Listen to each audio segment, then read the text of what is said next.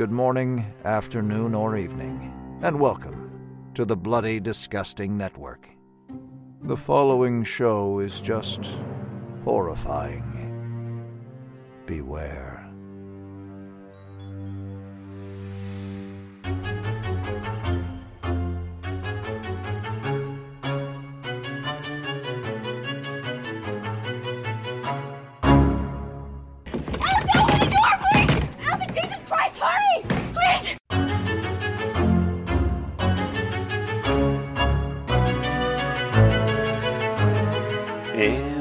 Welcome back to Horror Queers. We're talking mayo sandwiches, we're talking side ponytails, and we're talking some truly shitty water polo. And I'm Joe.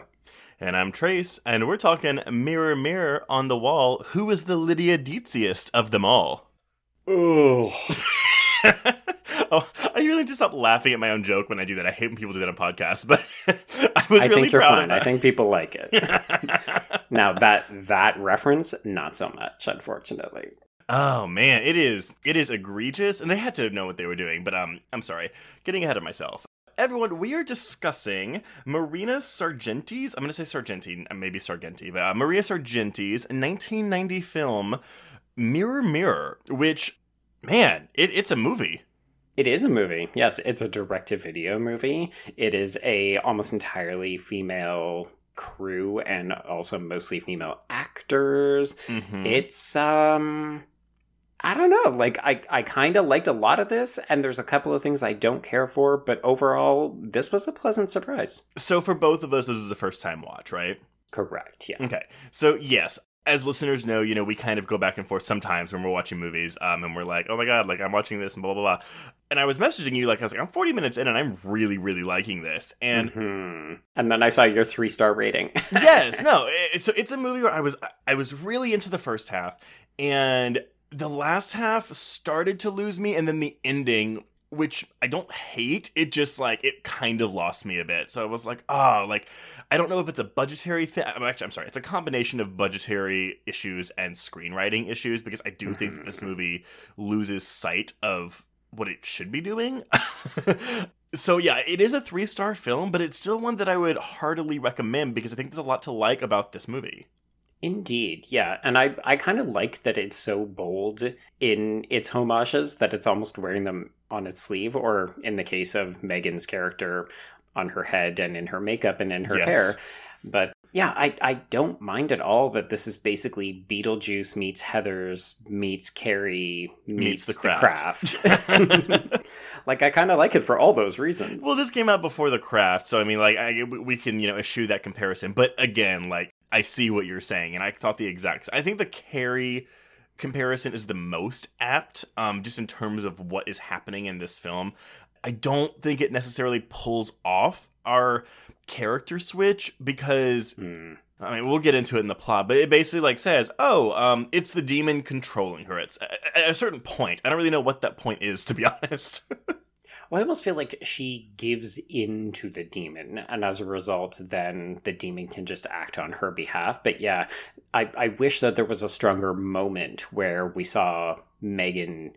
I don't know, like, she never really admits what she's doing is wrong, so it just kind of seems like, oh, she's decided to become homicidal. I think the point where she fucks the mirror is meant to be the turning point. Oh, sure. No, that much is clear. There's definitely mirror fucking and licking in this movie, and it's great for it. I think it's one of the standout scenes. Oh no, it, it is. You know, because like so many things have been copied and whatnot, in especially in horror films, like you know, but it's rare for me to see a film that is, I mean, let's say 1990 and before, that makes me go, oh, oh shit, Mhm. like I've never seen anything like that before, Mhm. and that one did that. This scene did that. I do think that they had to get a little enterprising with the way that some of this comes about. And I think as a result of some of those maybe financial limitations, that force them into some creative boxes like mirror fucking. hmm Yeah. I mean, it, hey, sometimes that's when the best stuff comes out, and in, in this particular scene, that is what happened. Oh, for sure. Yeah. well, Joe, I mean, I'm a little light on production today because there is shockingly little information to find about this movie. So, yeah, you are correct. So, this is a feature directorial debut for music video and commercial director Marina Sargenti, and the cast and crew is 60% female. So, it's like it's it's majority female, not entirely, but we're we're, we're, we're getting there. Honestly, I think um that that's the one of the few factoids that you can find about this film. You know, Mhm. good for it. Dude, this is 1990. No, I know, Like, I this know. is a huge achievement. It's actually is. one of the reasons that we decided to program this because it's been a while since we've had a female director that we've covered.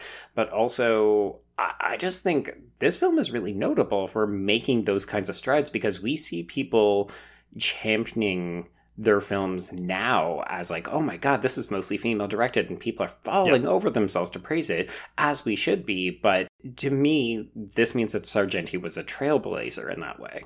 No, I 100% agree with you. And it's not just her, because it's also the writing team. So there's four writers, but the two main writers, because so we've got Annette Cascone and Gina Cascone. It might be Cascone, again, that might be an Italian thing that I don't really know how to pronounce. And then we have uh, Sargenti as a co writer as well, and then Yuri Zeltzer. But the Cascones, uh, so they are a they're a sister duo, and they're really only known for film for this. They did write two of the three sequels this movie has. Oh my gosh. They wrote Mirror Mirror 2 Raven Dance and Mirror Mirror 4 Reflections. Apparently, Mirror Mirror 3, uh, The Voyeur, is so bad that I guess they came back for the fourth one to be like, we'll write this wrong. we will polish this script up because you have tarnished the brand. Pretty much. Um, which, I mean, again, I had never honestly heard of this movie until you programmed it. So I was like, all right, well, here we go. Um, uh, Mhm. well, you know what? That's kind of a lie. I did hear whenever Oculus came out, I heard a lot of um, rumblings from people that obviously knew this movie from their like video store days that were like, um, that's just ripping off Mirror Mirror. And I was like, well, I mean, there's a killer See, mirror in also both. horror movie X. Like, I can definitely see the comparisons, but at the same time, horror movies lift pretty liberally from each other on the regular. Because how many mo- horror movies The Killer Mirror are there? Not many, but that's really where the comparisons stop for me. like, uh, none of this is really the same, but I digress. So yeah, the Casconis though, they're the authors of a book series called Dead Time Stories. It's middle school grade horror books, originally published under the name AC Cascone. They have also written several episodes of the Nickelodeon TV series that is based on those books, and that's like in the last 10 years. Oh, really? Okay, good to see that they're still working. Yeah, I mean, like they moved from something like this. So their '90s were spent doing this because I think all four of those of the Mirror Mirror films did come out before 2000. Okay. Writing the books in the aughts and then doing the show in the 2010s. Well, that's really encouraging because unfortunately, a lot of people associated with this film, this is one of their final credits. Like, Sargenti directed an episode of Xena Warrior Princess. Mhm. And then star Rainbow Harvest. This is basically one of her last credits. She retired, I think, in 1991. Yeah, she did like two TV movies after this and then quit. But um, P.S. What a name! Oh my god. The name is goddamn delightful. And she is goddamn delightful. I think she's a great actress. And I was really disappointed when I saw that she's not acting anymore. No, I, I 100% agree. And uh, uh, uh, to, to turn it back around to the film, like I was disappointed when the, the third act doesn't really give her a lot to do. Like she's the protagonist of this film up until a certain point when it Mhm. switches and Nikki, Yes. um, Kristin Dattilo's Nikki, um, who's basically our Sue Snell stand-in in this movie, then becomes the main character, and that's kind of when it loses me. But A little bit, and not because of Nikki, because I also think that Nikki is kind of a great character. Mhm. And maybe that's why it's giving me the craft kind of vibes, because it feels like this film doesn't quite know how to play off the animosity between women in a meaningful way. I agree, and yeah, I, I should say yes. I don't mind that Nikki becomes the main character. I mind that it's at the expense of Megan. Like, why can't we have them both be equal protagonists at the end of this movie? Unfortunately, Mhm. the film just forgets Megan exists. A little bit, yeah. Uh, there's, you know, some fun astral projection stuff that we'll get to, but for the most Yeah. part, it really is the Nikki show. Yeah, absolutely. Um, so yeah, this film. First of all, it was a Cannes premiere. Oh, It premiered May 11th, 1990 at Cannes, before getting released theatrically in the United States on August 31st of that year, opening first in Detroit, before also screening at the Chicago International Film Festival in October of that year. Now, I was really confused because I could not find any box office information. I have no idea how much money it made. I don't know what the budget for this movie was. hmm Here's the thing it was one of a flood of lower budget titles released during the home video boom of the 90s. Yeah. They would be given very limited theatrical runs merely as a formality to perhaps secure, let's say, a slightly better shelf space or a late night cable syndication deal. Hmm. It's weird. It's almost like the Netflix model of, oh, we're going to debut our most prestigious films in theaters in a couple of cities, but for the most part, you're streaming at home. That that kind of is what it is, and there was a big draw on this VHS art box. It was a lenticular case, so the mirror part of the cover was actually like a mirror. Oh, Fuck yes! Oh my god, I love that. Well, that's and that was kind of what was so. I mean, again, this is something that is it's a, it's a lost art because you can peruse any streaming service, and there aren't like these covers. Honestly, the closest thing I've gotten to recapturing like video store of the '90s magic hmm is Tubi.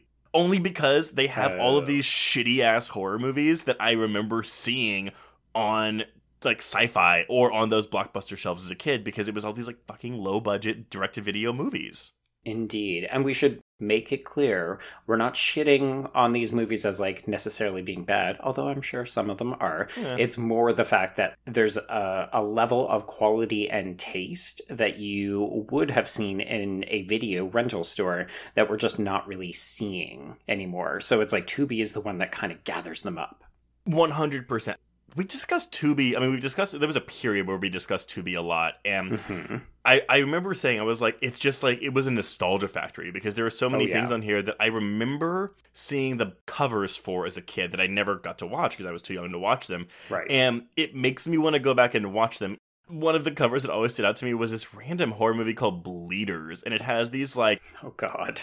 Humanoid, disgusting alien monsters on the cover. Mm. And it always scared the crap out of me as a kid. And I swear to fuck, I saw it on Tubi and I was like, I've never seen that. And I'm sure it's absolute horseshit, but I really want to watch it. Well, right. And where else are you going to see it? And I, I like the fact that you brought it back to movie covers because there is something so evocative and nostalgic about this. Like, uh, we both participated in Adrian Torres's project last year.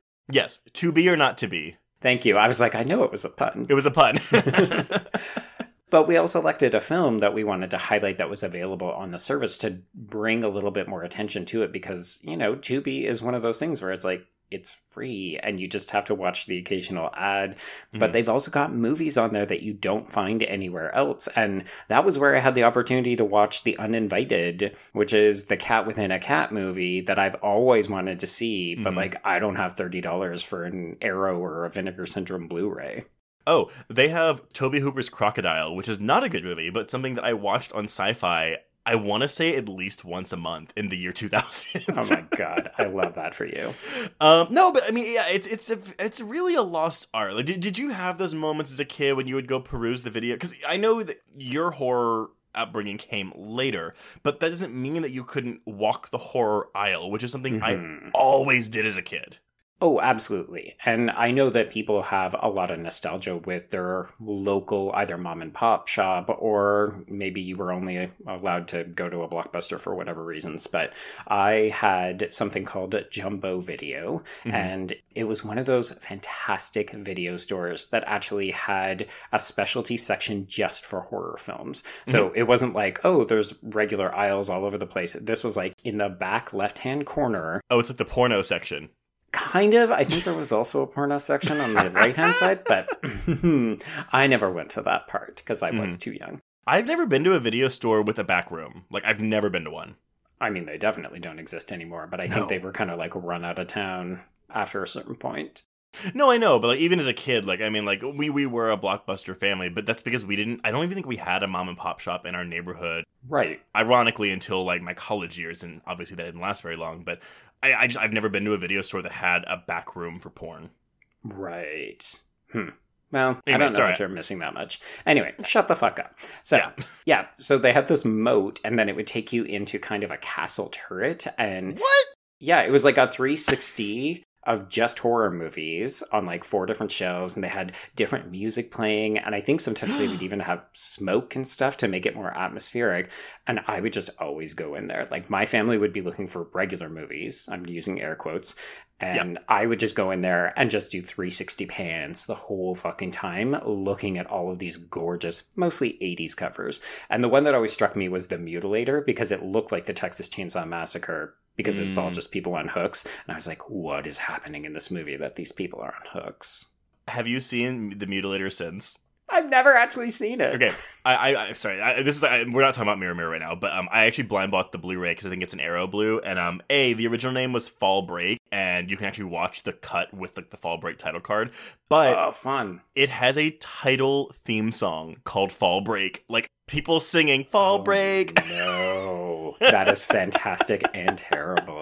It's pretty bad. I don't really like the movie that much, but it's it's um it's dumb fun. Oh no, I mean that's the best part about these, right? Like half the time the films were absolute garbage, but the cover art was a thing of beauty. Well, and so that's the thing, you know. I mean, a, I'm super jealous of this horror section Yes, with a moat and whatever. be. Like, I, I, Mhm. I, I would kill to see pictures of this. I'm sure, I'm sure they don't exist. But yeah, I mean, for me, you know, we've gone through my origins as a horror fan where I wasn't allowed to watch R-rated films, so I, I would peruse the horror aisle and literally flip every box looking for one that wasn't rated R. So I came Hmm. to know these covers so intimately. Like, again, Bleeders is one that always stuck out. Um, The Dentist one and two, the Corbin Oh, Bernsen yes. ones, like those Mhm. those covers were always really striking. But like things that I I, I discovered Tremors this way because Tremors was PG thirteen, I think, and I was like, Yeah. cool, I get to watch that. I got to watch this really shitty movie called King Cobra with Pat Morita about a giant king cobra. Oh yes. hmm Komodo with Kevin Zegers, like that. yes. Oh my god, I love Komodo. no, I do too. So terrible. So good. So I mean, i i i again, such fond memories. And while I didn't have the same experience with Mirror Mirror, I think a lot of people did because Hmm. I've noticed more. I mean, I try to do more researching and like googling. Oh, like are there think pieces about this film? Spoiler alert: there aren't really. But when I posted, I was watching. I saw people that were like, "Oh my god, this is one of those like mainstay video rentals for me as a kid." Mhm. Yeah, I can imagine it got a lot of play on television when that started to become like a syndicated thing because this is perfect. Like you're not going to scare too many people. Like I can imagine girls renting this for slumber parties and that kind of stuff. Like Yeah, I'm hesitant to even call it gateway because some of the stuff in here is actually pretty horrifying. Like Mhm. Charlene getting mutilated in the steam is actually quite upsetting, but this also feels sort of tame in a lot of ways. Well, and you know, the whole time I was watching, I was like, "This feels like a TV movie to me." Yeah. This doesn't feel like a theatrical release. Um, I mean, I watched it on Amazon because it's streaming on Prime, although I think it's also on Shudder, so I don't, I don't know if the quality's better. Hmm. But the quality looks like a VHS transfer. like it doesn't Yeah. look good. Yeah. I guess too, when I was watching it, I was kind of judging it on those terms. Like I wasn't scrutinizing this film with the same scrutiny that I would give to something that was a more mainstream theatrical release, and maybe that's unfair, but that's just kind of how my brain works. I mean, I think we'll get into it. I did manage to find one pretty decent reading from Kate Hagen, who I follow on Twitter, and she's delightful and lovely. She talks about erotic horror, or sorry, she talks about erotic thrillers quite often. So uh, she's one of my favorites for that. But yeah, I found a piece that she did on like 31 Days of Feminist Horror, and she really chalked this film up as one of those. I was about to say seminal. What's what's the Ovester term for seminal? Ominal, yeah, I guess. oven, oviminal. Oviminal, yeah. she talked about it as an oviminal, uh, a horror film for girls, and I got a couple of good uh, choice pieces out of her article. But yeah, it it feels like this is one where I think when this episode drops, people will be like, "Oh, right, I remember watching that," but it's probably not a mainstay for a lot of folks. Yeah, for sure. Well, this movie did get reviewed when it came out. Like, I mean, so it's not on Rotten Tomatoes, but Entertainment Weekly did give this a B minus um, when it was released. Okay. On Rotten Tomatoes, it is one of the few films without a tomato meter score because there are only two reviews for it. Both Ah. more, I'm going to say more contemporary. They're both posted like after the year 2000. Right. But one is good, one is bad. Okay. Well, we'll see if we can edge that up with this. yeah, and we've got a Letterboxd score of 5.8 out of 10. So, you know, it's pretty, I think that's pretty on par because, again, like for me, that's basically a 3 out of 5. Right. Yeah, I think you said three out of five. I'm somewhere between a three and a three and a half. I think that's fair. I mean, again, we'll, we'll we'll see if either one of our minds change as we discuss this, which uh, we can start now. All right. So, we open with some old timey music in the late 1930s. Uh, 50s. No, her diary says 1939. It does say 1939, but the music is the 50s. Is it? Yes. I, okay, so uh, let's not cut this out because I, I'm curious because uh, this is stupid. The Wikipedia plot does say the 50s, but Okay. but the music to me cues me to the 50s. But you are correct in that it does say the 1939 in her journal. So I don't know. I don't know if that's an again. Maybe I'm wrong, or maybe the movie is confused. Right. I mean, some of the details do get a little lost in translation in this script, so Mhm. I'm not surprised that we're already struggling with this. But okay, so Yeah. we opened in the far A decade. past, we'll say. a decade. There was a decade in time, that's where we opened. Most important to know, we are introduced to Mary Weatherworth, and she is played by Tracy Lee Gold. And basically, our introduction is a cold open. We see her stabbing her twin sister Elizabeth, who is played by Michelle Gold, to Mhm. death in some kind of. Uh, Well, so we don't really know what it is yet, right? Like we just know that she's killing her. We know the oh, obviously we're watching a movie called Mirror Mirror, so we we know the mirror is like something to do with it. but there's this interesting moment where it seems like something is trying to come through the mirror and then it closes again. And I'm not gonna lie, considering how female driven this film is, I was like, vagina hole. is that a vagina? Yes, I wrote the mirror gets a vagina hole and then closes after the woman dies. Mhm. Okay, I'm glad to see we're on the same page with we are two men who like men noticing vagina holes. That's what this podcast is all about. Hell, that's the alternative title of this podcast.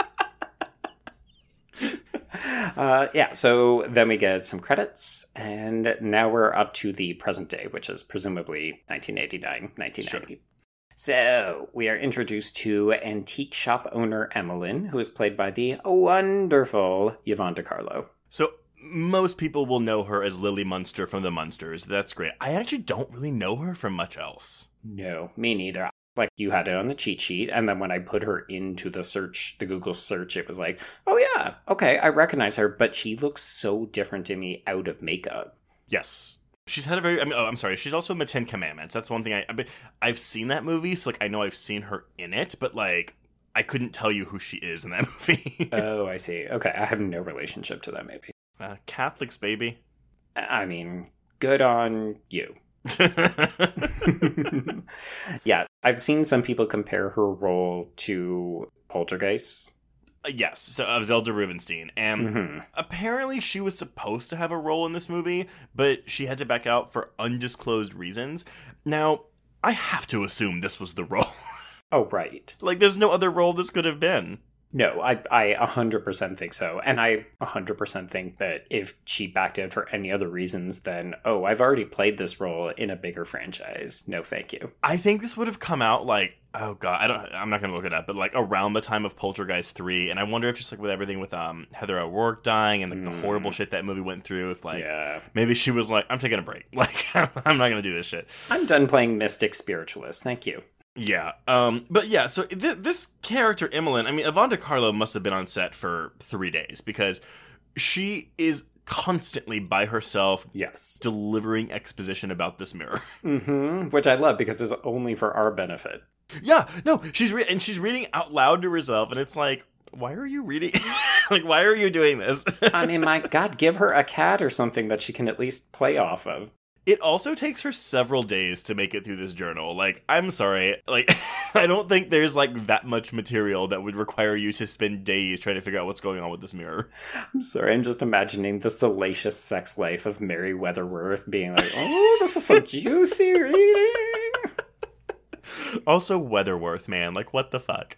I know, and they keep saying it. Oh, the Weatherworth house. I just thought that does not roll off the tongue. As someone who's tried to say it repeatedly on this podcast can attest to. I want to say Weatherford, which I think is what you mistakenly said, like initially, initially almost said before you corrected yourself, or like Butterworth. I, I mean, Butterworth is the one that comes to mind most distinctively, but uh, just call her Mary Weather or Mary Worth. there, there, yes, but it lacks like the gravitas of something like Weatherworth, you know. This is true. It doesn't have that antique vibe that we're looking for. hmm So, all this to say, Emmeline is there to clean up the old Weatherworth house because it has been purchased by a widowed woman named Susan Gordon, who is played by Karen Black, Mm-hmm. and also her teenage daughter, Megan, who is played, as we mentioned, by Rainbow Harvest. And it's a very fun dynamic, least at the beginning. Um, wait, I'm sorry. Really quick before we move on to these people, uh, I just want to say that I, I did make a note. So when Emmeline finds the journal, so she finds the journal, which is the diary from 1939. hmm She also finds a book titled "The Black Arts," and then she just goes, "Hmm." like it's like this is a curious thing to find in this house. Not like what the fuck is this? Well, not even like, oh, right, there was a brutal murder that happened in this house. This explains a lot. Well, and then she finds another book that's like scientific occultism, and it's like, lady, you hit the Mhm. jackpot. You've solved the crime. Very much so. And she doesn't seem to care. She's not all that bothered by it. But she's also like, I'm going to take these home for some late night bedtime reading. I honestly thought that she was going to be the one to get the power of the mirror. Like she was going to read the journals and be like, I can do this too. Like that's what I thought we were going to. I didn't know what was happening. I didn't know if this was our main character. Yeah. And then to find out, oh no, we're actually just doing this because other characters are going to come in was a little confusing initially. mm-hmm. Absolutely. Okay, so we are introduced to Susan and Megan, and Susan uh, is later described by Megan as very Beverly Hills, which I thought was a perfect description of how Karen Black is playing this chipper and bright motherfucking woman. So honestly, this is a character. That, I mean, she's fun to watch, but she's very. It's very much like your husband died four months ago. Mhm. Why? Again, it, it, the just the write off is oh she's just very L.A. She's very LA, but you can also tell that she's very sad. Like she is trying so fucking hard to be happy, and she's Yes. not really doing a great job of it. And I will say that I actually really enjoy her arc in this film hmm to the point where when spoiler alert everyone when she dies at the end of the film, I was genuinely upset. Oh yeah, no, I don't. I feel like very few of these deaths are satisfying in the way that we go, "Oh yeah, fuck that character." It's very much like, "Oh, this is just getting more and more sad." Yeah, I mean, even with the head bitch who, well, okay, well, sorry, we'll talk about it when we get there. I have thoughts about Charlene. yeah, Okay, and of course, Megan is basically doing Lydia cosplay from I Beetlejuice. mean, it's apparent from the get go she will eventually get a hat. the hat is magnificent. It is magnificent, but it is straight up out of Beetlejuice. I was like, mm-hmm. okay, I mean, it's shameless, it's egregious, but I'm like, you know what, whatever, fuck it. Like this is this is like a low budget movie from 1990 that came out 2 years after Beetlejuice. So, here we go. Oh, I I totally loved it. I don't fault the movie for it at all. Right. And in part, I think it's because Rainbow Harvest looks so fucking much like Winona Ryder. Like there were times where I thought, is this Winona Ryder just doing cosplay? Honestly, the only time where I was taken out of that illusion because she has on the side of her head like a blonde. Like yes. Yeah. I mean, I guess they're roots. I don't or maybe like the dye didn't get that far down her head. I don't know Oh, what it is. bitch, no, that's a punk aesthetic. She's got like half and half. There you go. Okay. Um that's the only thing that took me out of it because all I was missing was a red bridal dress. Right. I did see somebody else describe this as it's basically Lydia meets Boy George. And I thought, oh, that's also apt. That's very apt, yeah. uh, so Megan is not excited to be moving into this new place, but she does like the mirror in her room. hmm Immediately attracted to it in a Mhm. very physical way that we will soon find out. I mean, if you find a mirror that turns you on, stroke it, lick it, fuck it. Uh, what is th- there's a word for something for people that are like sexually attracted to inanimate objects? Oh god, I'm not going to be able to remember, but apparently there was that great Jumbo movie that came out last year. Oh yeah, yeah, yeah. No, you're right. Um, which you've seen and I haven't, but uh, yeah, I I think it's also in one of those um, like my my Oh god, like my secret addiction or whatever. yeah, yeah, yeah, like that thing. Oh dear. Yeah. Um, that's a dark path. hmm so Megan heads off to school, and this is a very clean cut, preppy high school, which basically means she's the only person wearing black. Um, yes. I actually like that. Like the difference between her her outfit and everything else. Even the production design is kind of Mhm. great this entire time. Oh yeah. And we're introduced to this subplot involving the class president Mhm. race. I was very invested in this subplot, actually. Oh my god, when they said that the election had already ended and we didn't get something bigger, Yes! I was disappointed. I was so mad. I was like, I wanted to see this, but I guess they're like, well, you don't want to see Charlene win. No, okay. This is true.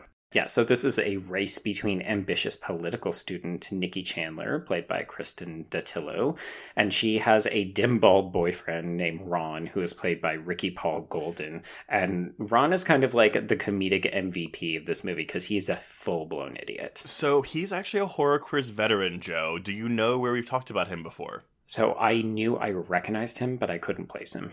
He is the guy in the blob who essentially tries to date rape that girl before her body like sucks him in. Okay, yes. Yes. I think I found him cute in the blob too. yeah, no, I, I mean he's cute here, he's cute there. He's less of a shithead here. Um, well, kind of, honestly. Kind of. Yeah, like He's not great, we'll put it that way. Yeah, for being Nikki's boyfriend, which I honestly didn't realize they were dating until about the midway point of the film. Okay. but okay. Yeah, he's he's just like I didn't like that he was also mean to Megan. Like I kind of wish it was like like a mean girl situation, right? Where it's like, oh, we have the Hmm. Janice and the Damien. No, here it's just Janice and another douchebag. Right, yeah. I mean, I don't think he's as mean as other people, but No. well, I think he even says at one point, you know, why are you making a pet project of this girl? Like he he feels like Megan is coming between them and he doesn't like it. There is a time later though where he flat out tells her like, "Oh yeah, can you make the mirror make you normal?" And it's like, dude, Yeah, no, that's go shitty. away. Yeah. Extra shitty. yeah. So, Nikki's political adversary is the mean girl of the school, and that is Charlene Kane, and she is played by Charlie Spradling. Nice knockers. Um, yeah, I was not expecting to get a Tata scene in this movie, but uh, DTV, maybe? Well, it's like because all of her political ads emphasize her tits, um, and that's the line we get from Ron. It's like, I mean, like the only thing she has that you don't or whatever is like nice knockers.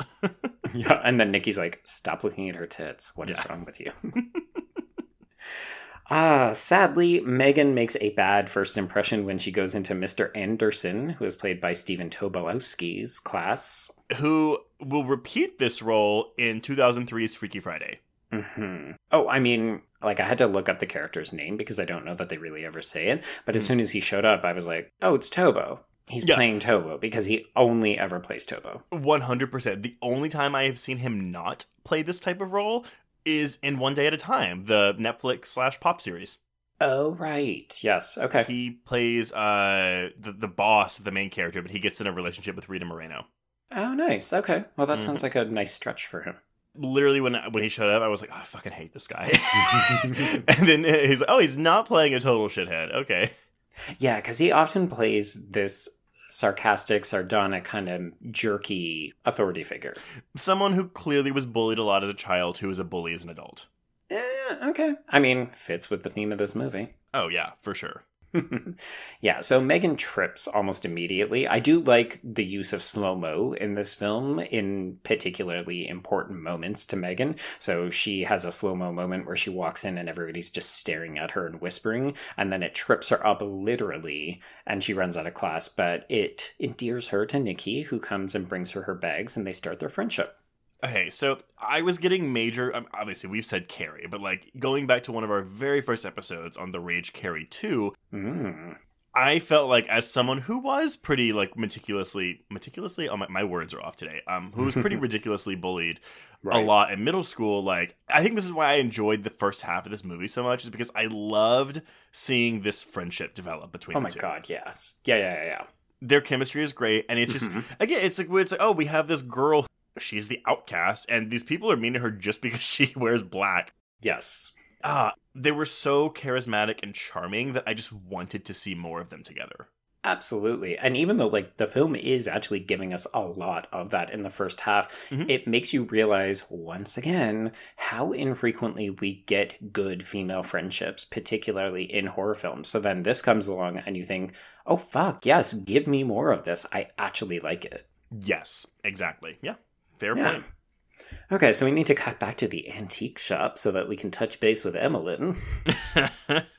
Basically, she's just reading Mary's diary, and we're learning about the fact that there's evil, and she's doing this light reading, and then she catches up with real estate agent Mrs. Perlili, who is played by Ann Hearn. Perfili. Perheely? Fee, it's an F. Like instead of a Lily, it's a Feely, like Mr. McFeely. God damn it. I had that No. right then, and it's No. wrong on IMDb. Trust me, I made the same mistake when I was ra- making writing my notes, so I was right there with you. All right. So she connects with real estate agent Miss Perfili and uh, Who's pregnant for no reason? for no reason and barely plays a part in this movie, but she does turn up a couple times. Mm-hmm. And this is where we learn that the mirror that was supposed to be delivered to the antique shop is still in Gordon House. Yep, and she's just kind of like, huh, that's Hmm. interesting. I'll come back to that later. Yeah, I'm gonna I'm gonna take a day and I'm gonna continue reading these books. Mhm. I'm just such a slow reader. All right, so Megan comes home from school, and this is where we learn that one of the dogs. So Susan has two new dogs. I got the impression they're kind of like therapy dogs for her, or something to fill the void. they are because her therapist, or I'm sorry, her psychiatrist, told her to get the dogs. Told sorry, told her to move, Mhm. and told her to get two dogs. yes, and is like telling her to make friends and like start her life again. It's like I don't know, man. This all seems really fast. Well, I mean, and I'm not a therapist, admittedly, but I don't think therapists are supposed to tell you what to do. I think they're supposed to Mhm. guide you, but not say, yeah, you should totally, like, totally uproot your life and move away. Yeah. It's kind of fun too that it's just a disembodied voice on the phone. So we don't ever meet this person, but I'm going to say that they're the real villain of this movie. There is a phone call that happens between Karen Black and the psychiatrist, and she's like going on about how uh, she can't sleep, blah, blah, blah. And she's Mhm. like, and I'm hot. And I'm like, what is your psychiatrist going to do about how hot you are? She wants pills. She wants an ice bath. She wants reassurances that she's still sexy because she's going through menopause. And the therapist asks how the dogs are doing, and she's like, I don't know, I've only had them for two weeks. It's okay. bananas. Yeah. So one of these dogs is already dead though, because of course Yeah. it went into the room and Ooh, yeah. off-screen violence. Content warning for two dead dogs. We see the corpse of the first one, but thankfully not the second one. Yeah, I will say I may have given a chuckle at the fact that Susan is so out of touch that she doesn't see anything wrong with prominently displaying the dead dog's body on the kitchen counter. No, I, I agree with you. I'm blaming it on the grief because I'm. I think she's just like I don't know what to fucking do. Oh, 100%. Yeah. Uh, it's a hilarious visual, and Mhm. Megan's reaction to it is appropriate. Yes, Megan is like, what the fuck is this? Why is this up here? so then that night, Megan has a nightmare about the decomposing body of her dead father attacking her. And like, all of this stuff is so good. I'm Yeah, I totally really like on this too. board with it. hmm the makeup on this guy, like Mhm. he, he basically looks like a melted wax figure, and it's yes. awesome. It's really good. Yeah. Simple, though. It's simple but effective. hmm Yeah. All right. So the next morning at school, Megan runs into Charlene's hot and seemingly kind boyfriend, Jeff. And the problem is, is that Jeff, who is played by Tom Bresnahan, he looks quite similar to Ron. To Ron. yeah. Like generic white boy syndrome in this movie. no, I thought the same thing. I also, for some reason, wrote him down as Ted initially in my notes, and then I, I also had Ted. Okay. Oh my god. Okay, no, I, I think they say Ted. I think they, I think say, they say Ted, Ted, at yeah. his first thing, at his first appearance, but then it's Jeff for the rest of the movie. hmm Folks, as we mentioned, there are some wonky things happening with this movie. Having just edited our episode on The Forsaken, where sometimes we're like, uh, I don't remember what happened, or in The Skulls, where we're like, we stopped paying attention to this movie. This is not one of those cases. We both meticulously watched Mhm. this movie. yeah, but I'm blaming the movie in this part. uh, yeah, this is the movie's fault. So Megan is introduced to Jeff Ted, and she finds him quite hot, which is understandable because Jeff Ted is quite hot. Yeah. Yeah. Uh, and then she proceeds on. So she and Nikki have kind of a great day where they're getting in trouble in drama class, and then they're hanging this out in the art room. scene was good too. I loved this drama class scene.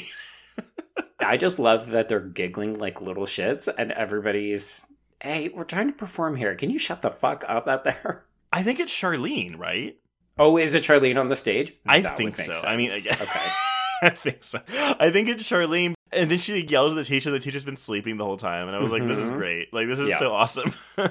Yeah. And then we see that Nikki is actually really great at making objects out of clay. She's done an entire bust of Ron's head, and then she makes fun of how stupid he is. Okay, the clay thing I thought was gonna play a part in some Me kind of too. magical. Yes, okay. Don't introduce Clay and then not do something with it. I don't know.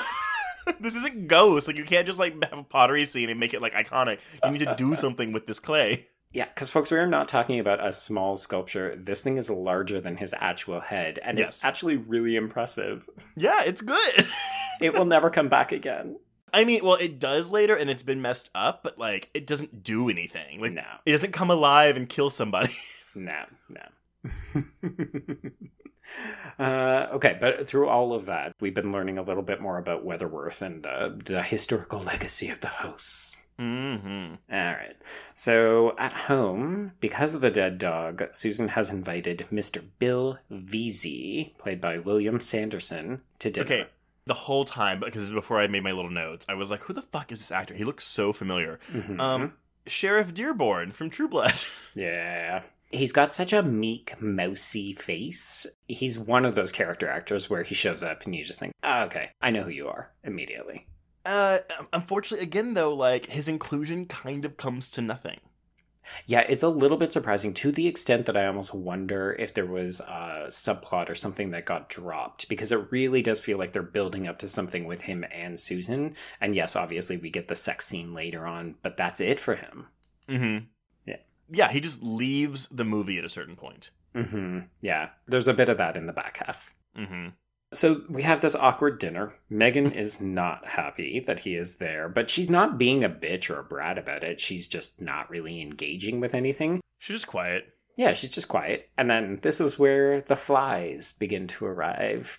so it's it's very Amityville horror. hmm But yeah, so we have like a nest of flies building on the corner of the mirror. Oh, also I should point out, I actually love the way that um the mirror is shot. It's frequently shot from like below to where it Mhm. has this kind of hulking presence. So there's a menace to this mirror that I really like from the get go.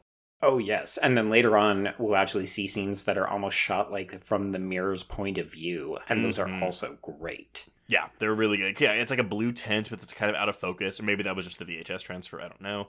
Good question. but but yeah, and so then we just get this really like lengthy scene of Sheriff Dearborn like swatting flies away from his food, hmm and no one's saying anything. No one's saying anything. And then at one point, he's just like, all right, I can't do this anymore. So he leaves, but he makes a reference to flashbacks. And I couldn't help but wonder is that a reference to like Vietnam? So he does say Vietnam. Oh, does he? Okay, I missed that yes, he's having PTSD flashbacks from because he was in Vietnam. part. hmm I like it because it's like okay, he's not sitting here like, oh, this is a dirty ass house with flies. He's Mhm. literally like blaming himself for it. Yeah. But it's also kind of like, okay, but like, why? Like, why? Why is this important for us to know? Yeah, it's a bit of an odd character beat. Like, I like that for him because it does give him Mhm. just something more that we didn't really know that we needed from him. I took it to be that we're already associating this house with death. Uh, okay, no, I get that. That makes sense. I mean, maybe it'd be too cruel, but like, if he, if he was a had a death scene that Mhm. involved something with like a Vietnam flashback, or he thought he was having a flashback, but it was actually something coming to kill him. Like, you know, that would make sense to me. Right, because even you know Megan never discovers that he has been sleeping with her mom, and that would Yeah. totally make sense, right? Like she discovers this, she blames him because dad isn't there anymore. Well, like dad is dead, but you know, Yeah. mom is moving too fast and she's sleeping with you, and then yeah, we get something Vietnam related. Yeah, I mean, yeah, m- maybe that's in poor taste. I don't know, but it just it would make the inclusion of this make more sense. Mhm. I think really after this, we just get the kind of sex scene between him and the mom, and there's nothing else with him after that. I think so, yeah. Yeah. Okay, but already what we're establishing is that there is a bit of a division between mother and daughter because Megan does not approve of these actions either.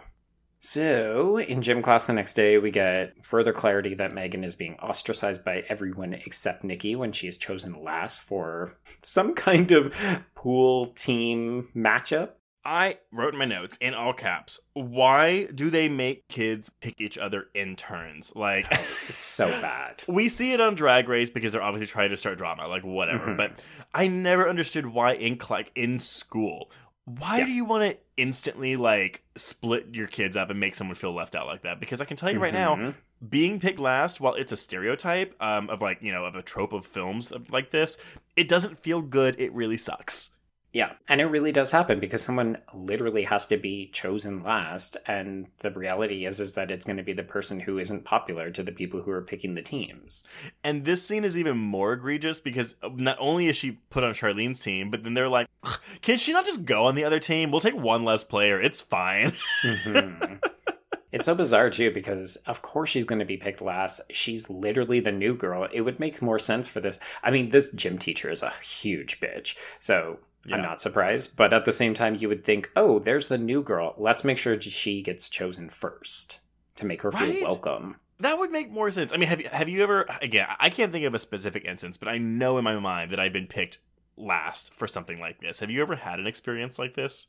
Oh, for sure. Yeah, because I I played a bunch of sports and it, oh, it's yeah. more casual, right? Like it's more pickup kind of stuff, but it's like, oh, okay, who's gonna get picked last? And I I was never good at those kinds of sports, so I wasn't picked first. Oh, okay. I, was, I guess I just would think that you would be. Maybe that's why you got into sports later, is because you're trying to like redo like your childhood. Entirely possible. I mean, I played soccer as a kid, but that's mm-hmm. not a sport where you get picked. So it was like you just end up on a team. What sports were you forced to play as a kid? So I played baseball, and that mm-hmm. was bad. Oh, I also got beamed, so that was not good. I had like I don't want to say PTSD because that's overselling beamed? it, but I yeah, like if you get hit by the ball. Oh, like int- purposefully? Well, someone was pitching and the ball oh. hit me.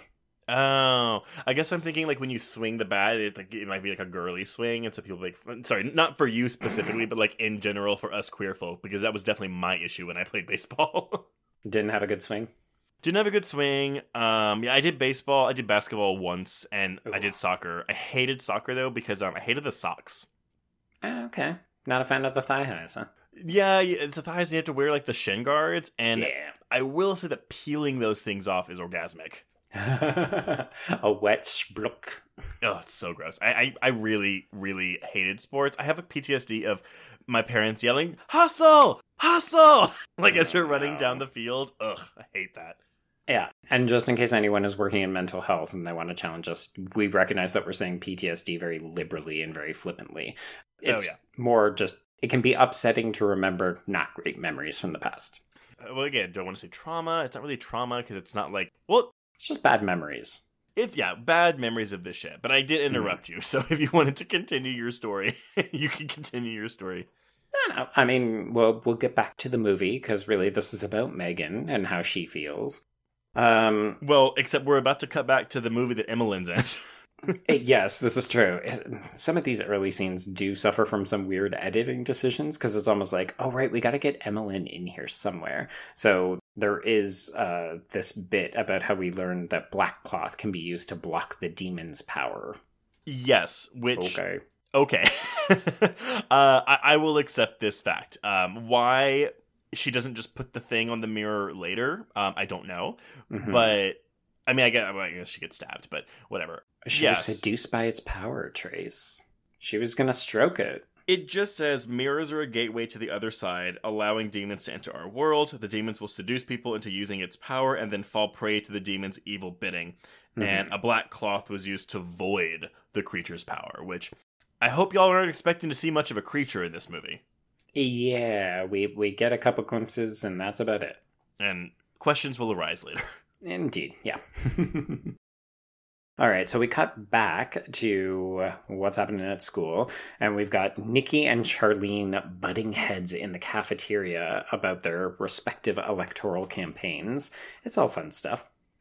And then we shift into slow motion as Megan and Nikki and Ron walk to their seats. And Megan again hears people laughing at her. And this is where at home the mirror begins to bleed. And at mm. school, mm. Charlene starts to get a really fucking epic nosebleed. It's rivaled only by the one in Drag Me to Hell, but it is great. I also think the visual of the blood pouring down this mirror is kind of awesome. Hmm And then, of course, we're we're using some pretty obvious reversal, like we're just running the film backwards. But it is also great when Susan then approaches the door because the dog is barking at the mirror, and we just see the blood retracting back up. And Yeah. yes, I'm going to make the obvious final destination water back into the toilet reference. Well, but that's the thing that the, the the mirror constantly covers up its tracks. Like it Oh, makes yeah. bodies just disappear. I fucking love it. It's Love kind of it. great. Like the the powers of this mirror are basically everything. Oh yeah. If you can imagine it, this mirror can do it. And Mhm. normally I'd be like, I'd like these powers defined a little bit more. I don't care here. I don't care. no, give me sentient mirror who can do fucking everything. I'm really happy with yeah, it. this mirror sprouts some legs and arm. Well, it does kind of sprout arms at one point. This is true. Have it walk around the house. I am there for it. Oh my god, a walking mirror? That sounds terrifying. so good. Okay, so we hop over to Nikki's house where we're just kind of hanging out, and this is where Megan starts to wonder if she and or witchcraft is responsible for Charlene's nosebleed. This is when Ron pieces out he is not interested in the conversation, so he just Yeah. leaves.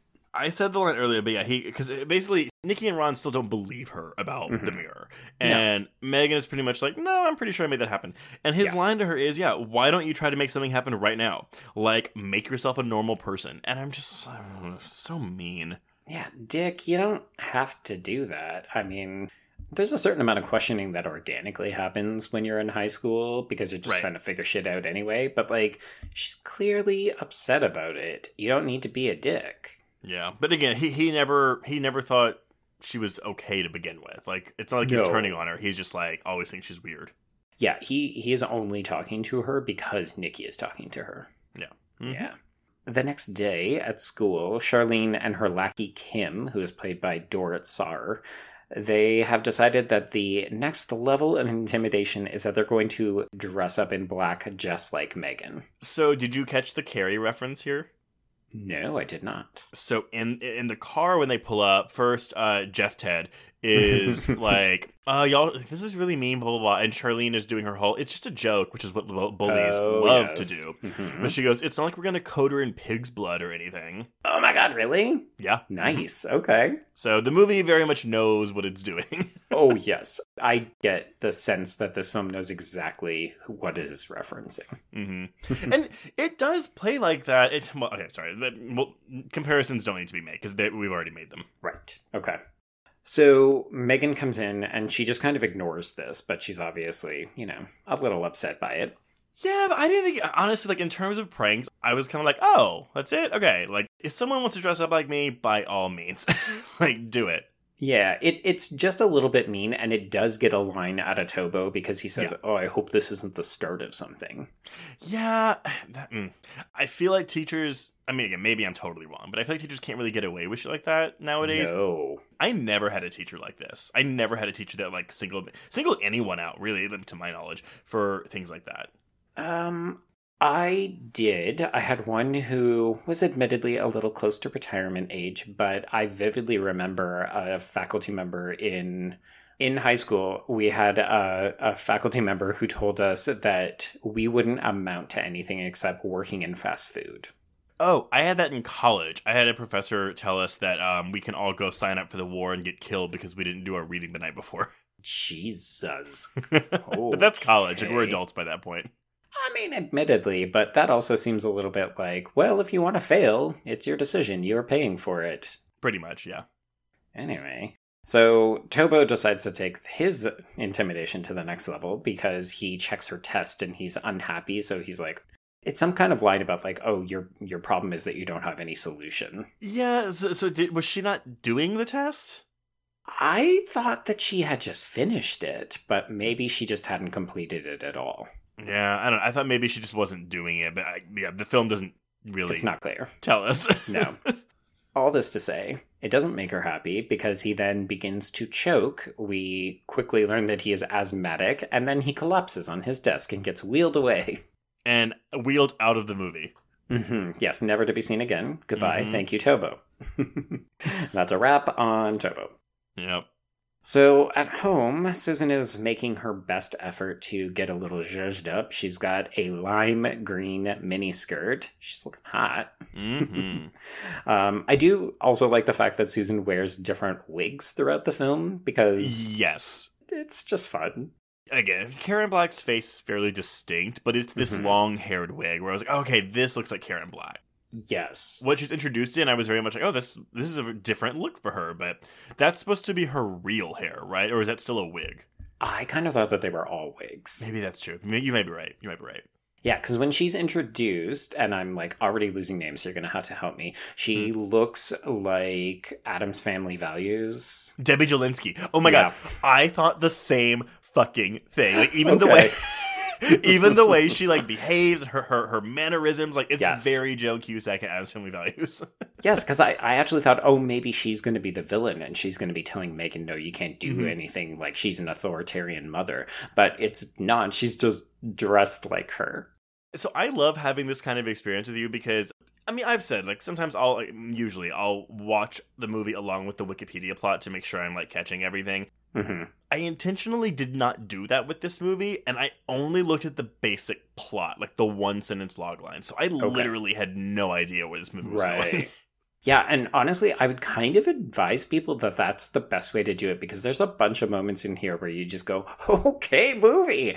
I didn't think you were going to go there. Yeah, one hundred percent. Yeah, again, three star movie for me, but there's plenty of surprises in store. Oh, yeah. Yeah, like this is a hearty recommendation, even though I don't think it's entirely successful. Speaking of surprises, we're getting to our piece de resistance of the film. Oh my god, it's so good. Yeah, so Megan doesn't approve of this outfit and she runs upstairs, and this is again where the mirror begins dripping blood. But Megan is actually here to see it, and this is mm-hmm. when she seems to get a little sexually excited because she definitely begins licking and gently humping. Okay, so yes, the licking at first, I was like, oh my god. Mhm. We're licking this rando blood on this evil mirror. Yes. So that was my first jaw drop. Mhm. Then she starts kissing the mirror. Yep. Second jaw drop. And then a hand, a demon hand comes out between her thighs. hmm Oh my god. I don't even know. This is, I mean, I guess it's supposed to be her sexual awakening of sorts. So you were preparing it with like, not puberty, because she's clearly already gone through puberty, but But Oh, it kind of is, right? Like, I mean, this is an almost entirely female creative team with an Mhm. almost entirely female cast. Mhm. And we're dealing with issues of like sexual liberation, female rage, female oppression. This to me was very much a sexual coming of age moment where she is fucking this mirror. She's accepting this demon into her.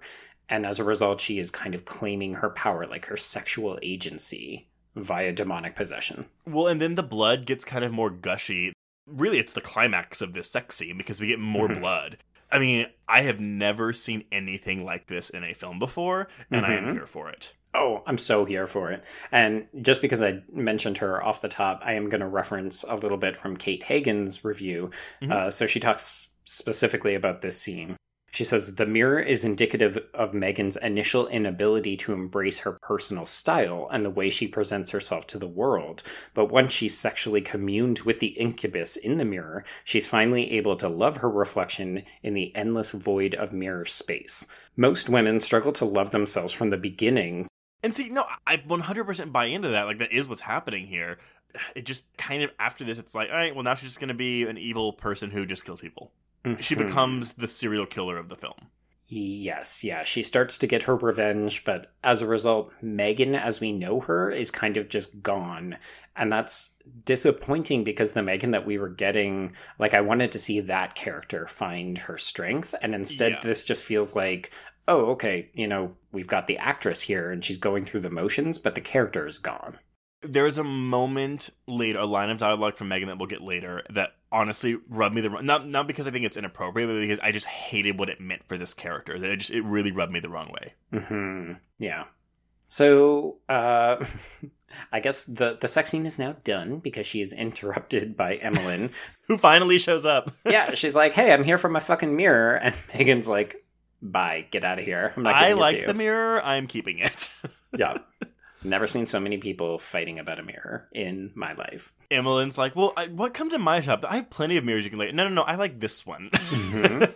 Can you imagine somebody going to bat like, no, this is my mirror. I have Yeah. to have this mirror. I will not part with this mirror. it's silly in concept. It's played pretty seriously here, which I mean, oh, for sure. but like, it's yeah, it, it's pretty funny to talk about. And interestingly enough, this we notice the change in Megan immediately because she's quite rude to Emmeline. She's slamming the door in this woman's face. And she's quote unquote prettified now. Oh yes, yes. Um, in fact, let's get to that because we've got a cut to Charlene's party, which sidebar appears to be taking place at the school. I don't think it's meant to be the school, but That's what I thought too. Though. looks like it.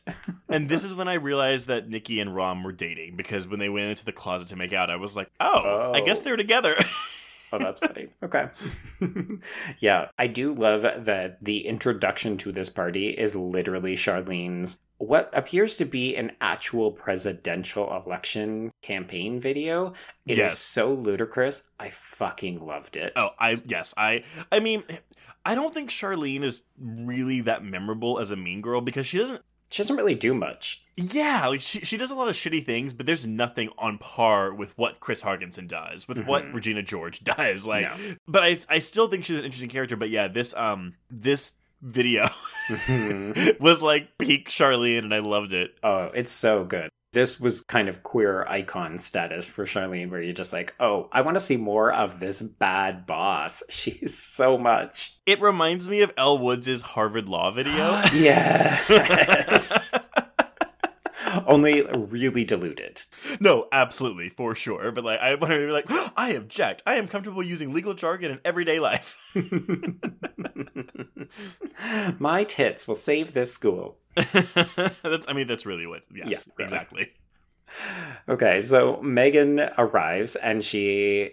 I mean, I don't want to say that she's looking hot because I actually always think that Megan looked good. It's just she's classically attractive now. she's white as a ghost, but yeah, like she, that's what it's like. I have it in quotes, but yeah, it's like she's sexified. Yeah, exactly. And she immediately catches Jeff, aka Ted. She catches his eye and he asks her to dance. And it's actually kind of a nice moment where they connect and he wants to talk and she just says, Can we please just dance? And she puts her head on his shoulder and Mm-hmm. you're like, Oh, this is sweet. It's reminiscent of the first scene between her and Nikki. Like I, Mhm. I like watching this. Yeah, to the point where I was pretty sure it was a setup and it is revealed to be a setup, Mhm. but it's believable enough that you think Jeff Ted may actually like her. Well, and he does empathize with her. Like he constantly tells Charlene, like, "Why are you doing this? Like, what's your fixation on her?" But Mhm. he also doesn't do anything to stop any of it. So No. that that's the issue there. Yes, indeed. Yeah, so when Megan finds out, she runs off and she's tearful. And then uh, we see Charlene and Jeff Ted making out in the car, and he is not into it. And as she goes to give him head, he's like, get the fuck out. And they break up. This is again well carrie comparison but it's just like the scene in carrie when Mhm. chris uh, gives billy head to make him help her with the pig's blood thing which is always something i laugh at because she's going billy billy billy while she's giving him head and it makes me laugh so hard You gotta, you know, multitask. Talk around that dick, ladies. mm-hmm. Whoa, whoa. Roar, roar. Oh my god. This is where we get canceled. no it's fine we've given blowjobs before This is unabashedly true. Yes. so Charlene and Jeff Ted are officially broken up, and he immediately goes to Megan's and they begin making out. She's a bit too aggressive for him. He becomes confused. Like he doesn't even seem to understand what's happening. because hey so i think it's implied that megan's will like the mirror made him come there the mirror Oh, made sure. him want yeah exactly. A hundred percent. Yeah, yeah. It's just interesting to watch him try to grapple with it. Like he both seems to know what's happening, but also not. So then, of course, then he says, "You know what? I think I need to leave. I need to figure out what the fuck is happening." She gets upset, and she more or less commands the mirror to first murder him and then get rid of the body. um question for you mm-hmm. how does he die I don't know. He he gets touched by the mirror hands and it turns him bloody and then he dies. That's yes. I, it, it's almost like it's bashing his head into the mirror, but like yeah, it's we just constantly it's edited really weird, but we keep seeing the hands shake his head, Mhm. which gets yeah progressively more and more bloody, and then yeah, Mhm. that's it. I don't think we had a stunt coordinator or maybe the budget or the time to do something more than just cover the actor in blood. Well, and here. Maybe it's a budget, uh, bigger budget, but like, why not take the like the hands of the nails of this creature and just like push them into both sides of his head? Mm. You know, like give me something. Give me a kill. This isn't a kill. This is just something that's bloody. Yeah.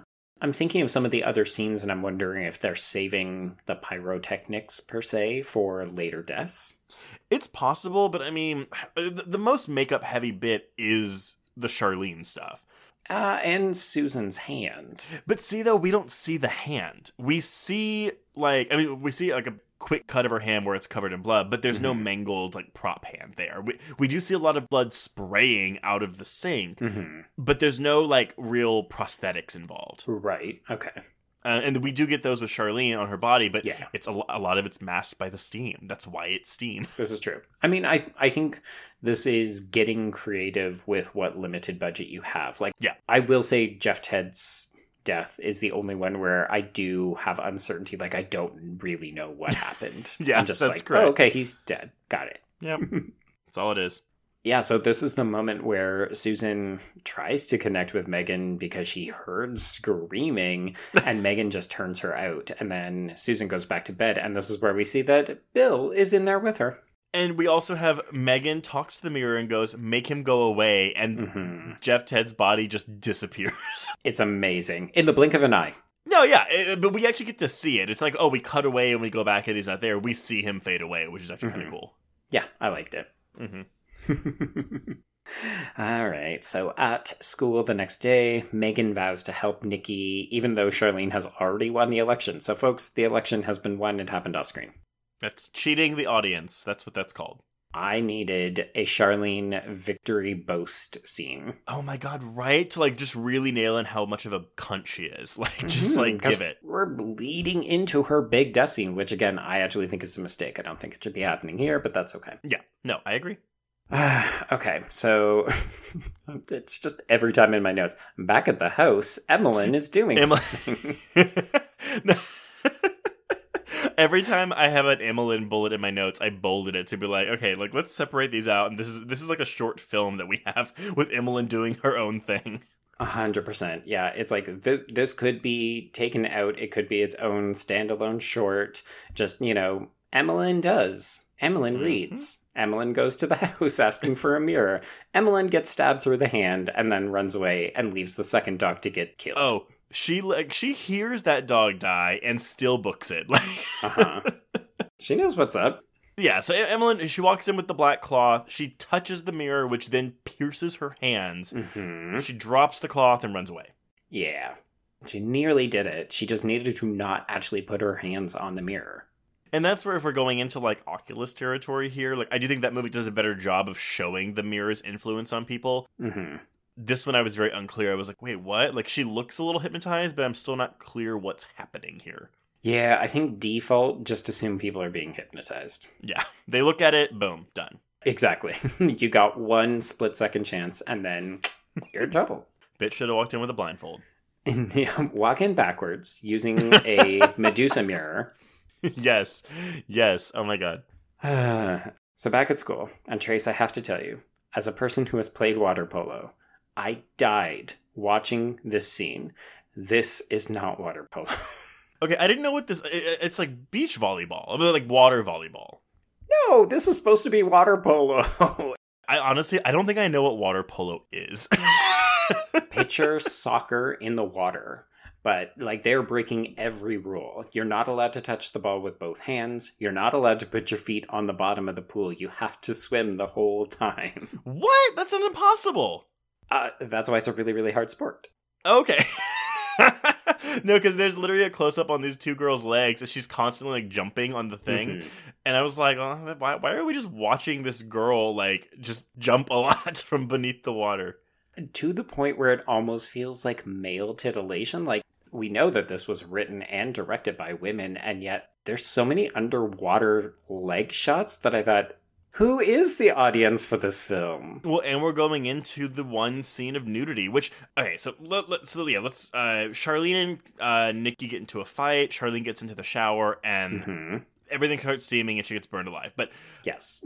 at first I was like, okay, so we're not getting nudity because we have her undressing, we don't get the nudity there. hmm We go to the shower, we get a butt shot. Okay. Mhm. But then all of the shots of her breasts are like filmed a certain way to where we don't see the breast. It's like side boob or just above the nipple. Like we don't see it.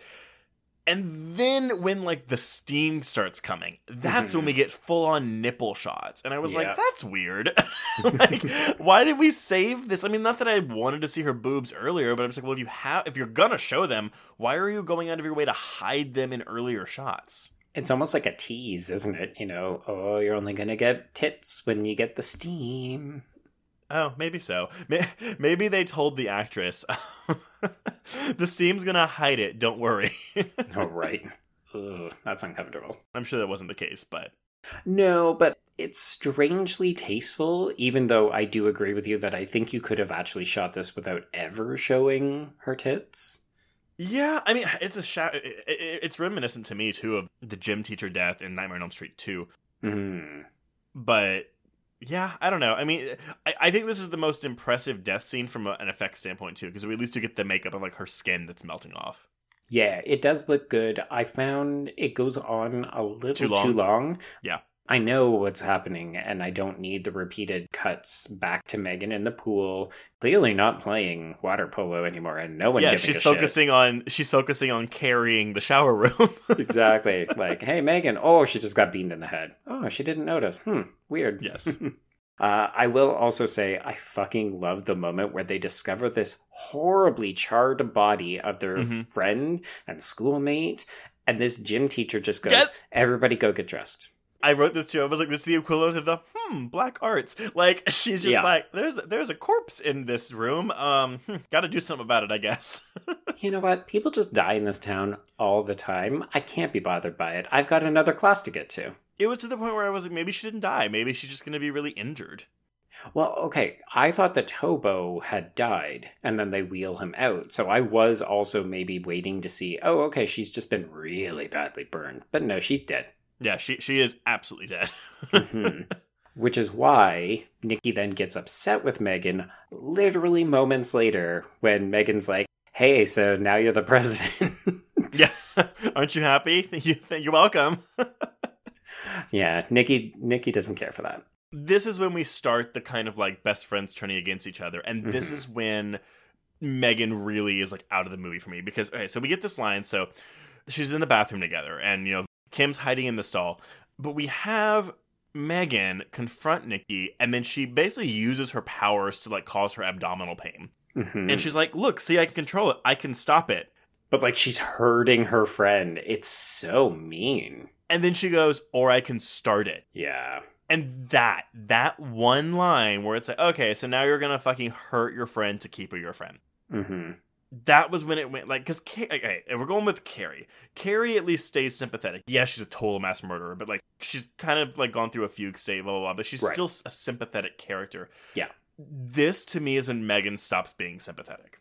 Uh, agreed. And I do think a big part of this is that no one bullies Megan ever again. Like, we Mhm. just see her acting out against, yes, the people who have bullied her before, but also people that she has no relationship with.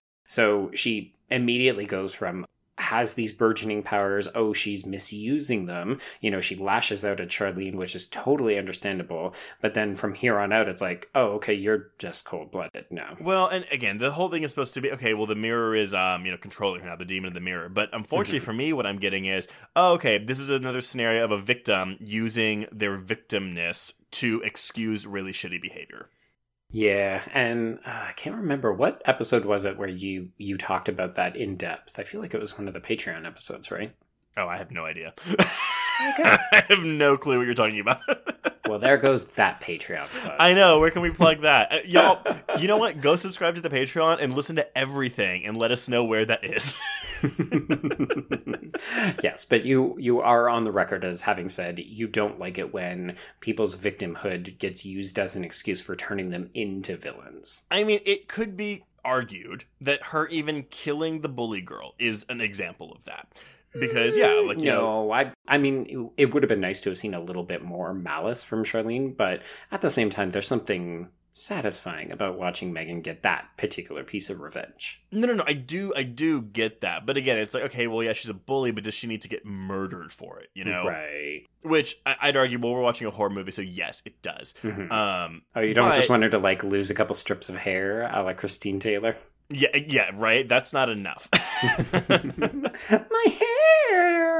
Oh my god, right? Oh my god, maybe the craft did s- they they did see this movie and that's why they did the pool stuff in that movie. Oh, honestly, folks who like the craft, I want to know: Have you seen this movie? Do you also like this movie? Because they feel like companion pieces. I like this more than the craft. Oh, actually, is it the craft we were talking about? no, no, that, that wasn't it. But I, although I do hate what happens to those girls.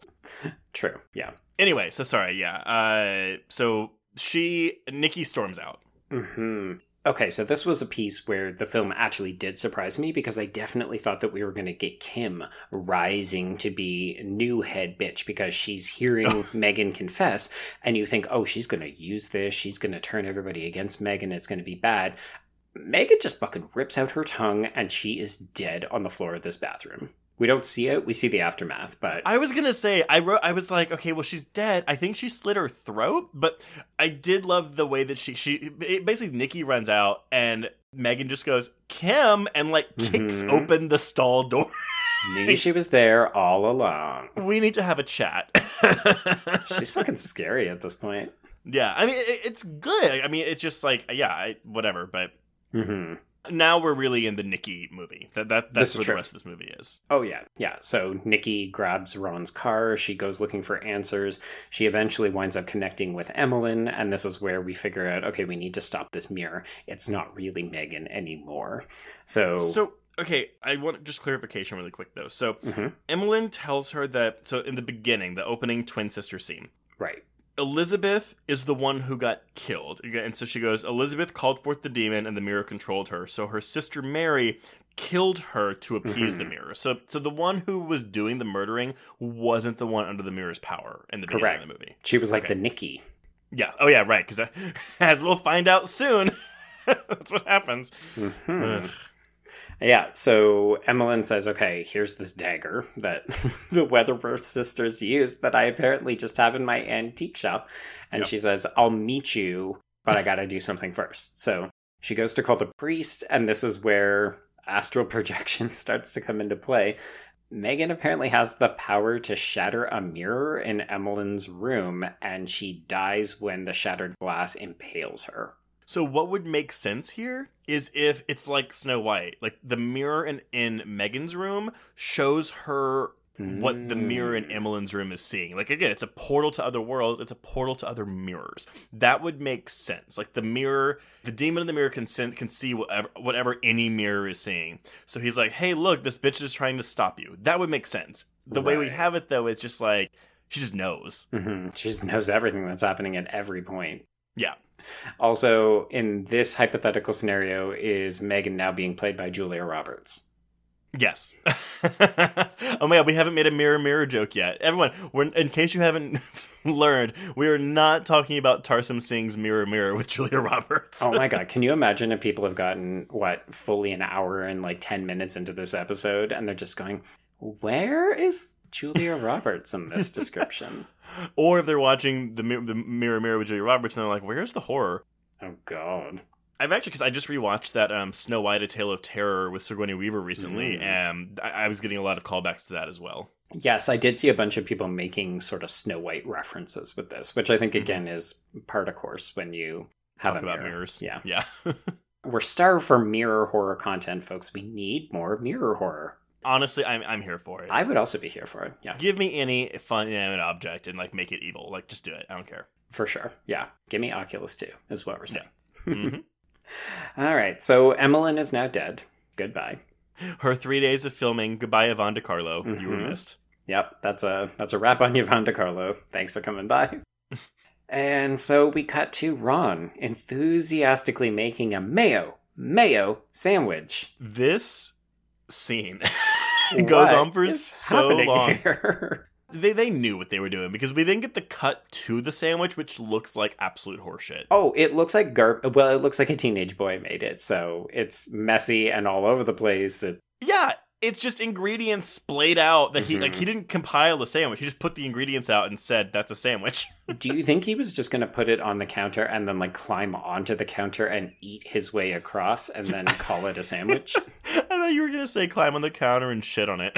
uh, no, I was not headed in that direction. Wait, are you thinking of other reflective surfaces and what people do with them? I guess I don't know. Wait, what are you trying to reference? What are you making a joke about? Uh, you know, uh, shitting on glass countertops and stuff. Do people do that? It's a kink. Oh, okay. I mean, no, I'm not gonna keep. You shit. lie under the glass coffee table and then people shit so that you can see the poop hit the glass. Oh, glass. okay. Not gonna lie. Did, I mean, I knew, I know that scat play is a thing. Um, did not know the glass thing. That's actually kind of interesting. I mean, not that I want to do it, but it's actually kind of interesting. Like, oh, okay, like, it's like a barrier. Like you're safe from the poop. You just get to see it. Exactly. Yeah. Okay. And uh, I don't know how to come back from that now. Yeah, I'm just. um. oh, so so Ron, Ron is uh, making Nick- a sandwich, yes. N- N- Nikki's in his bathroom drowning. Yeah, okay. So I know that we don't love this back half of the movie as much. I fucking love this part though. Uh, okay. I'm hoping you're gonna say the same. You're gonna say I- no. I- oh shit. I no, I, I I don't dislike it. I'm just kind of like, what? um, well, I like it fine. I like it fine. So I, I thought it was bad editing. I like, I guess Nikki made her way there, and like the mirror somehow got her in the tub and drowned her. Like I, I I wasn't aware we were in a doppelganger situation yet. Mhm. Well, it's because it's a power we've never seen before, so it doesn't make sense initially until you see Nikki come through the front door and you realize, wait, why do we have two Nikki's all of a sudden? well, I did realize it before that because she starts aggressively kissing him in the water before Nikki walks in. And he's a teenage boy, so he's a fucking idiot, and he just goes along with it. I, I'm watching this and I'm thinking, Ron, she is actively drowning you, and you think you're going to get laid. So, if you have not seen this movie, listeners, he walks into the bathroom. Nikki's body is in there. He thinks that she's drowning, and he Mhm. pulls her out. He gives her mouth to mouth. She coughs once, and no water comes out. No. and she's like, "I'm okay, really." And then she like kisses him as a thank you, but then she pushes him back in the tub and starts making out with him. Like, really aggressively, though. Yeah, really aggressively, and then starts pushing his head underwater and kissing Mhm. him underwater. And while that's happening, that's when we see Nikki, like the real Nikki, and then we're like, "Oh." This is an Mm. evil mirror do- mirror doppelganger going on up Yeah. here. Yeah, and then she bites off his lip and Mhm. then drowns him. And then she kind of hides in the corner as real Nikki comes in, sees his drowned, bloody body, and then she turns around and sees herself cowering in the corner and then laughing, and then she disappears. I did like that. I thought that was actually really, really creepy. like, I, again, if we're talking video store fodder here, like, I can see a child renting this, and like, this is terrifying. Oh my god, this is kinder trauma for sure. Yeah. Yeah. I mean, a child would be shocked by the mirror fucking scene too, but, Ah, maybe. Um, yeah. but yeah, uh, I do also love that Nikki immediately knows what's up because she walks out of the bathroom, turns, sees the phone, calls Megan, and Megan just like, "Hey, you're my best friend. Why don't you come over?" okay. I do love this line from Megan though, where she's like, so the phone call's basically over, and and Megan goes, "Oh, and Nikki, that silly old woman from the antique store, she won't be joining us." I did like that. We've already said she's out of the movie. That is a wrap on her. Ah, okay. So it is important to note that Susan has been in this movie a couple of times. We sort Yeah. of uh, alighted over a couple of her appearances, but she has acknowledged that she hasn't been a great mom to Megan. I love that the movie does this. I love that we get this moment, which I mean, granted, it's only so we can feel bad for her when she dies, but Very true. it works though. Like the scene when she, because I, I don't know if she's still with Sheriff Dearborn or whatever, but like Mm. she basically says, "Hey, let's have a dinner with just us." Like I really want to, I want to start mending this relationship, and it's Mhm. like, good for you, Karen Black. Yeah, for sure. It, it's a really nice, genuine moment. So it has come time now for Megan to join Susan at this fancy, nice dinner for just the two of them. And Megan basically shits on that idea. So Susan goes downstairs and she tosses the nice meal into the garburator. And Megan has a change of heart, but it's too late because the Mhm. mirror locks her in her room. And they're so connected that Megan immediately knows what's happening. And she knows that this fucking mirror is going to kill her mother using the garburator. What I love though, so we get a fake out, which is a trope with a garburator that happens in way too many movies. Mhm. And I was like, okay, uh, well, I was relieved because I will say that a garburator scene is a really cheap way to like get you on your on the edge of your seat because Oh, it for sure. works. Like, Yeah. it works.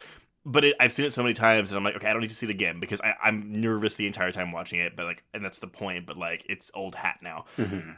I love that this movie gives us a fake out, Yep. and then like she pulls the thing out, and it's like, oh, all is good. But then she Mhm. drops something else in there. yeah. Oh, you thought she was safe? No, we're going back for seconds. Ugh, uh, and it's it's I mean it's blood just spraying out of this garburator. Like Yeah. it is is a lot. We get it in slow mo, so it's extra goopy.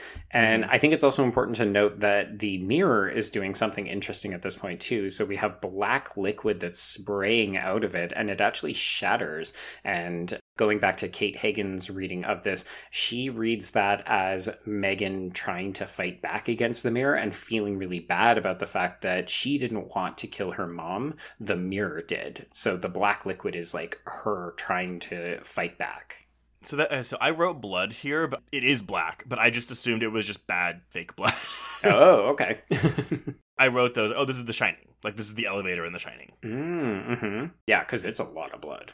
Oh yeah, it's a great shot. Again, we kind of we're kind of angled. We're down, angled up towards the mirror as we're seeing this, and it's really really cool. hmm Yeah, honestly, everything to do with the mirror is shot really well. The mirror is a figure of menace, and it doesn't do fucking anything. It's great. Yeah. So then, yeah, Nikki comes in, and you know, we have our windy climax. Yeah, so she tries to break the mirror. That does not work. And then she tries to take Megan out of the house, but they cannot open any of the doors. Yeah, we basically got a hurricane level winds going through this house. I did write though when Nikki's trying to climb up the stairs because you know it's just like fans blowing on him. Mhm. I was like, good for this actress. It really looks like it's hard for her to climb up this staircase. Oh, yeah. you can just tell Sargenti's like, point the fan directly at her, blow her down. Kristin Dattilo, please look like you're climbing really up a steep hill and just grab onto the banister. Just grab onto it. hmm She's holding on for dear life. Mm-hmm. Yeah, so at this point they've been separated, which is why Nikki goes back upstairs. And when she comes into the room, Trace, she discovers that Megan has died by suicide. Yeah. Okay, so I didn't get that. I, I thought that maybe the mirror killed her. I don't know, but that makes more sense. Because she kills herself to appease the mirror, right? Well, to to stop the possession, because the mirror needs someone who has made a wish to possess. So by Mhm. killing herself, she has basically done what the sisters did at the beginning. She has ended the possession, so the mirror no longer has power. Right. Um, we do also have the mirror doing some um Evil Dead 2, like or Evil Dead join us, but it's just going Megan, Mhm. Megan. Oh yeah, this mirror's been talking to people the whole time. We just haven't Yeah. been referencing it. it's very vocal. So yeah, that is that's a thing that happens. hmm But then Nikki just looks at the mirror and goes, "Revert everything back to the way it was." And I was like, "Okay, we're doing one of those. Like that's Yeah, did you think that we were just gonna walk it all back? Yes, that is exactly what I thought." The movie has way more confusing things in mind for us though. Oh my god, yes. So what happens is we transport Nikki and Megan back into the Weatherworth sisters from the opening scene of the film. At this point, Megan is already dead, so it's like post stabbing from the opening scene. But yeah, basically Nikki starts to freak out, and this is when the demon in the mirror begins to creep out. I don't know what this is. So yeah, it, its face comes out. It's a long It goes on for a while, yeah. where it's just roaring and roaring and roaring, and Nikki's looking at it, and it sticks its head out, hmm roars some more, Yeah. It and it tortoises goes and back then it in goes the back mirror. in. What do you want? You want more? like, okay, so What? I, I know what happens to the demon. Like it sticks its head out, says hi, goes back in, whatever. Yeah. What is like? What happens? What is this? I have so many questions. Wikipedia says that she's stuck in an apparent time loop, and I'm like, but. So I literally had to go back. I was like, okay, wait. So were these two actresses the same ones in the beginning? Are, are we seeing that time loop? No, no, no, no. Mm-mm. They are played by different actresses. Mhm. So the mirror grants her wish by making them the Weatherford sisters. Oh, sorry, Weatherworth sisters somehow. Yes. But then when it gets to the present day, who's gonna be Megan and Nikki? Well, I think what you're meant to assume is that that won't ever happen because now that Nikki is in the past, she will make sure that the mirror doesn't possess anybody because that's why she covers it up, right? So the film ends with her saying, "Okay, I'm going to control this power." Sure, my whole fucking life is now ruined. Everyone that I have loved is dead. I am trapped in the past. Yeah, I, I'm trapped in the past. That really sucks. But apparently, yay, the evil is contained. I mean, I watched this and I was like, what? Like, Mhm. what? What? Oh, it is baffling. It is audacious. It makes no fucking sense. And I kind of applaud the movie for taking this big fucking swing. It is audacious. I will give you that. I mean, eh, this is going to be more conventional. I would have preferred just like, okay, Nikki gets up to Megan, the demon comes out, they have to fight the demon. Right. But that's conventional, right? Like, that's Yes. not. It's and also, we don't have the budget for that. and that may honestly be what what it is. Like, I can almost guarantee you that was the original ending of this movie, and they were like, "Oh, we're out of money." Look, we gave you one dad who's got a melty face, and then we've got just enough budget left over to give you burnt tits and whatever this thing that crawls out is. Yeah, That's all. and wind, lots of fans, and lots of fans. Yeah, the fans come cheap. Um, yeah, I mean, yeah, I, I, I- I don't like this ending because I don't even think that they know what it is. it definitely feels like okay what's something that we can do that we can afford that we have the time rather to shoot and Right. i don't think it's satisfying but it is memorable No, you are correct in that. Absolutely correct. But yeah, I think I was kind of like still like, oh, do I want to give it a three or a three and a half? And this was like, no, it's three. Like, it is a Fuck three. you, three. I have issues with this movie. I do think the first half is a lot stronger than the second half. yes But I still like it. hmm and I would, yeah, as we both said twice, it's a it's a hearty recommend. Like, if you haven't seen this movie, check it out. It's um, it's a strange one. yeah we didn't really know what to expect going into this and it could have been a raging dumpster fire. And i've come out of it with some kind of admiration. It makes me wish that a lot of the people who worked on this film had had better careers so that we could see what else they were doing. Because i think this film is actually well shot. I think it's well Hmm. acted. Yeah. i would have liked to see what they could do with a bigger budget and more special effects but overall i'm happy to have watched this I agree with what you're saying about the directing, the acting, the shooting. I do think the score is a little not good.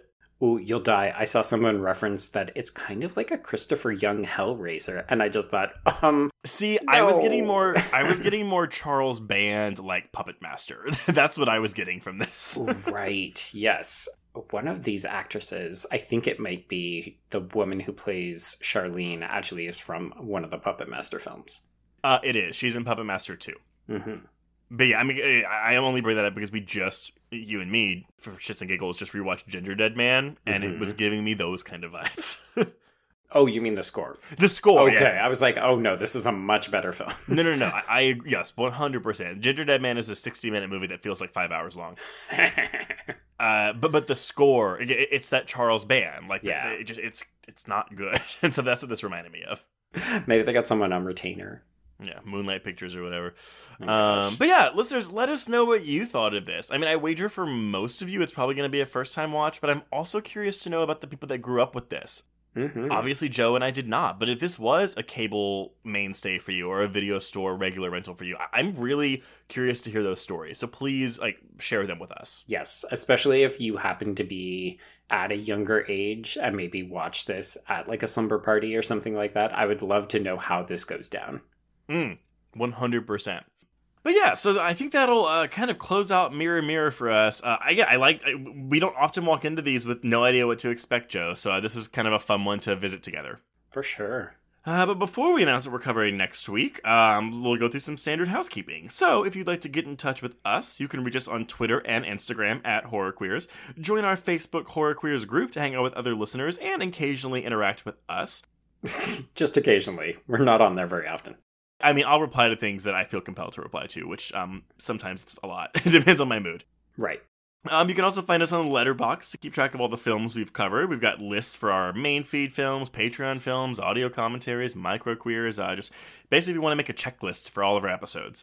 And finally, we've got a YouTube channel, so go check that out to watch some of our uh, videotaped, videotaped micro queers episodes. Oh my god, we're like direct to video. Yes, exactly. If you have a moment, please rate and review us on your podcatcher of choice. We, at least in the States, we have almost 400 reviews on Apple Podcasts. We need about 12 Ah. more. So if 12 of you want to go write us a review on Apple Podcasts, preferably five stars, we'd really appreciate it. Ah, wouldn't that be sweet? It would be great. And if you want even more Horror Queers content, please support the show by becoming a patron at patreon.com slash horrorqueers. Uh, so this month we've got a Ghosts and Zombies theme. We'll have episodes on new films Seance and Army of the Dead with episode, I, I guess I'm going to call them um, classic episodes. No. Complimentary? Oh, yeah. oh, Complimentary good. classics? and complimentary episodes for those films on Ouija Origin of Evil and Zack Snyder's Dawn of the Dead remake. So yeah, I think it's gonna be. I mean, I think it's gonna be we're doing it right now. It's really fun. Yeah. Subscribe and listen. Joe, yes. what are we checking out next week? Okay, so we went a little bit obscure this week, so we're going to go a little bit more popular, but we are going to stay in the 90s trace. My favorite. I feel like I want to stick it with this high school motif, but I think I'm worried about aliens. So let's talk about the faculty. Ooh, first R-rated movie I ever saw in my life. Oh. Uh, yes, I love this movie. I did just rewatch it recently, and I'm actually excited to watch it again. So. cool. Yeah, I have very fond memories of this film. I'm interested to cover it because I feel like we're also the last podcast on earth to cover it. Like I've seen every other podcast I listen to do it, so we'll see if we have anything left to talk about. Uh, you know, it was filmed in Austin. Oh, was it? Oh, that makes sense because of- Robert Rodriguez. yeah, there we go. Um, but yeah, well, I'm excited to check out the faculty with you and our listeners. But until then, we can cross out Mirror Mirror. Indeed, yes, and cross out horror queers.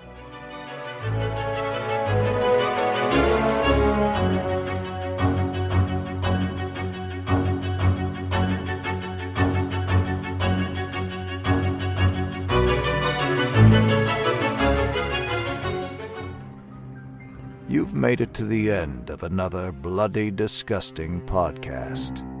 Congratulations.